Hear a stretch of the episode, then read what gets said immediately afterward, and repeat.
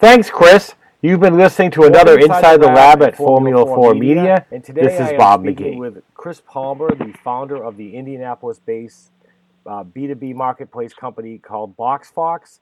The company uh, specializes uh, as a way for vendors, retailers, and distributors to evaluate, buy, and sell excess inventory using its marketplace and inventory appraisal technology. As I said, the company was founded in 2013 to give businesses a solution to move overstock inventory, and the company now serves, three years later, 6,000 customers worldwide. Uh, good morning, Chris. Maybe you could provide our listeners with a little more background about your company and how you got started and what exactly you do offer retailers. Good morning. Yeah, absolutely. I, I got into this business uh, by a friend of mine who was running a retail store at the time and ended up having to shut it down. And I was so compelled to figure out why that happened that uh, after looking at his balance sheet, it just became very clearly apparent that he had an inventory problem. He wasn't managing it well, and he was very deep in excess uh, inventory from numerous years past. So uh, after peeling back the layers of, of what's going on right now in the retail world as it pertains to overstock inventory, I was just compelled to take the, the background that I brought of being an entrepreneur and, and a software and technology guy and try to create some uh, better ways for businesses throughout the retail industry to manage, buy, sell, and, and know the value of all of their overstock products. Saying that BoxFox is a conduit that connects surplus excess goods from retailers to those seeking them. Give our listeners a brief explanation of how it works. And do you only uh, does your company only work with running shops? Do you work with all types of specialty shops? And is it only footwear and apparel? You tell a little bit about the cost uh, as well. We are are uh, primarily used in the sporting goods categories. We're used broadly though in uh, in ways that would even surprise you and me. Um, we've had people selling toys, electronics, jewelry. Uh, just recently, we had a bunch of welding supplies sold. So it's, it's all across the board. But the uh, the primary category is to be sporting goods, and uh, we're at the running event because we do serve uh, a number of running retailers, uh, biking retailers, multi-sport, uh, outdoor sporting goods stores, and essentially the fashion that BoxFox works is a business that has too much of something lists it for sale on BoxFox. Immediately, they're going to get an appraisal for the value of their product. Just like Kelley Blue Book will appraise the value of vehicles, BoxFox appraises the value of, of inventory, both at a consumer level as well as at a business to business level on a, on a marketplace like ours. What ensues is then a short auction. At the end of the auction, um, based upon how high uh, other businesses have offered on your inventory, you as a seller can then choose to accept or reject the offer. Um, if you accept the offer, then we, we take a 5% transaction fee for each party uh, out of doing the deal together, and we facilitate all the logistics from shipping and payment in a really smooth fashion. It sounds like a very seamless transaction. Well, let's just turn a little bit to this year. It's obviously been, as you know, a tumultuous year in retail sporting goods with numerous bankruptcy filings and chains disappearing from city sports along the eastern seaboard to Sports Chalet in California and, of course, Sports Authority. Could you tell, uh, could you talk a little bit about how the current excess inventory climate is heading into 2017? Is there more footwear than apparel? Is there any types of other merchandise where you're seeing a lot of excess inventory currently? You know, we've seen a tumultuous year. You're very right, and I don't think that we've seen the end of it. I, I think that we're probably in store for, for quite a few more announcements uh, in the coming years uh, about stores consolidating, changing their presence from truly just brick and mortar to more omni-channel and, and investing more heavily in their online presence. I think that unfortunately last year uh, there was just a really bad winter season, and a, and a lot of people just didn't get the forecast right in terms of the, their inventory mix, and we're left heavy on a lot of inventory.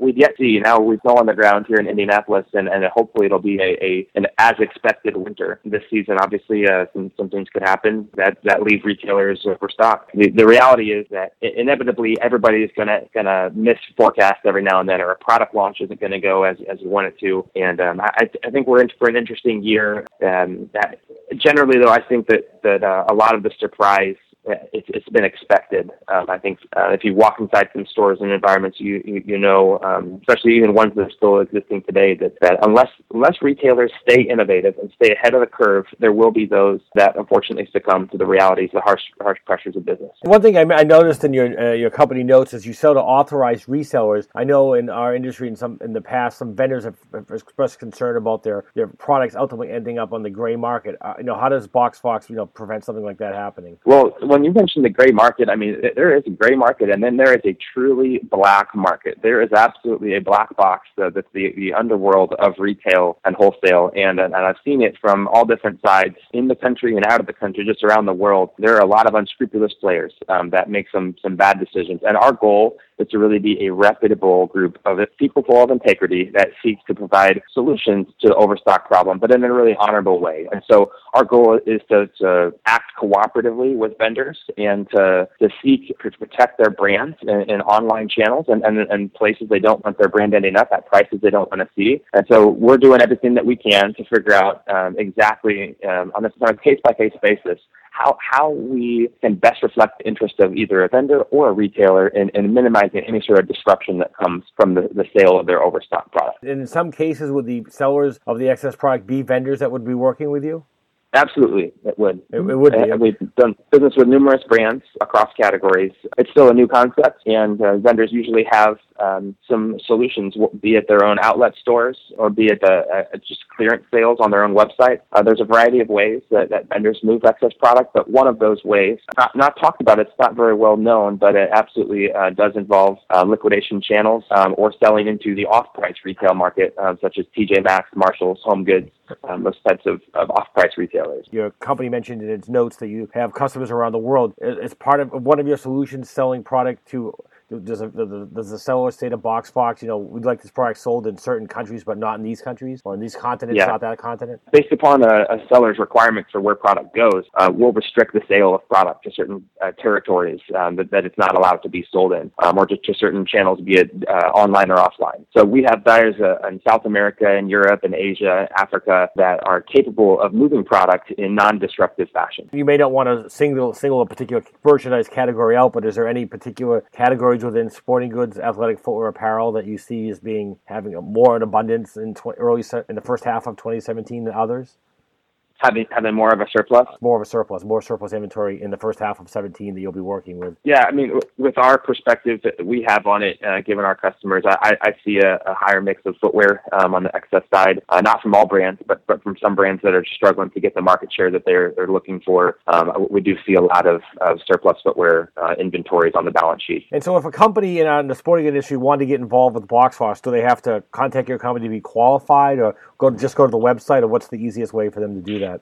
Yeah, it's very free and, and easy to use. BoxFox, uh, they just sign up with their, their name, business, and email address. Um, and uh, we've got a team of people that are capable of helping anyone on the phone or, or email. But the, the website is a self-service technology platform that anybody can interact with and get value of either buying, selling, or appraising their products. And then uh, finally today, Chris, uh, I just want to know if you could offer some advice to uh, individual shop owners, whether they sell, you know, bike bike uh, clothing and apparel, or they sell outdoor, or they sell running. If they find themselves up against it in terms of their inventory situation heading into a new selling season, you know, how a service like yours could help them. Well, retailers that manage their excess inventory well are 14% more profitable than those who don't. So I would highly recommend just taking a look at what are what is your inventory turn? What, what is your aged inventory? You know, that's that's aged more than 60, 90, 180 days. And and what, what's your plan around that? I would just encourage you to have, have a plan, either it's, you know, semi-annual sale, sidewalk sale type type sale, just a, a traditional markdown strategy, knowing how to return to vendor, when to return to vendor, and then knowing that options like us exist, that we're a free and or a simple way